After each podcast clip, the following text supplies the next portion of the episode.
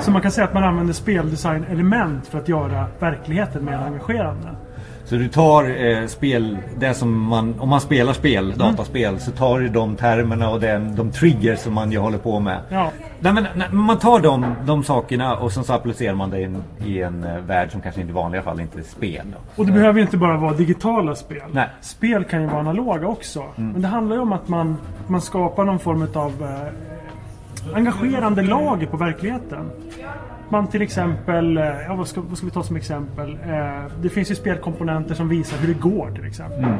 Man får, feedback på, nu gjorde jag det och då, då får jag liksom ett bevis på den progressen och på det, det som jag har lyckats med. Ja. Det finns ju en drivkraft i den här drivkraftsmodellen som jag utgår väldigt mycket ifrån som handlar just om det. Det här med feedback och creativity, empowerment of creativity. Att gör jag någonting så får jag feedback på det. Eh, och VR och AR är ju väldigt mycket så att du, allting du gör får, får en återspegling i den virtuella världen. Vad ska jag använda det här till?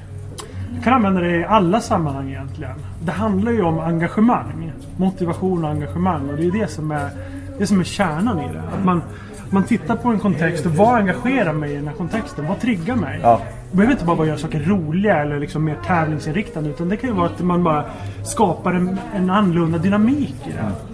Eh, om man, om man tittar på IT-utveckling så har ju det traditionellt handlat om att ta en verksamhet, applicera processer och så är det klart. Liksom. Man gör det raka linjer och man från A till B och så vidare. Men i spel så kan det ju vara precis tvärtom. Att man gör någonting svårare eller skapar begränsningar för att skapa friktion. Eh, Och det här handlar ju om människor, hur vi som människor fungerar. För vi är ju inte robotar. Vi programmerar ju inte oss själva för att bara följa en sträcka från A till B. Hela avsnittet och några till får du på effekten.se eller där du hittar poddar.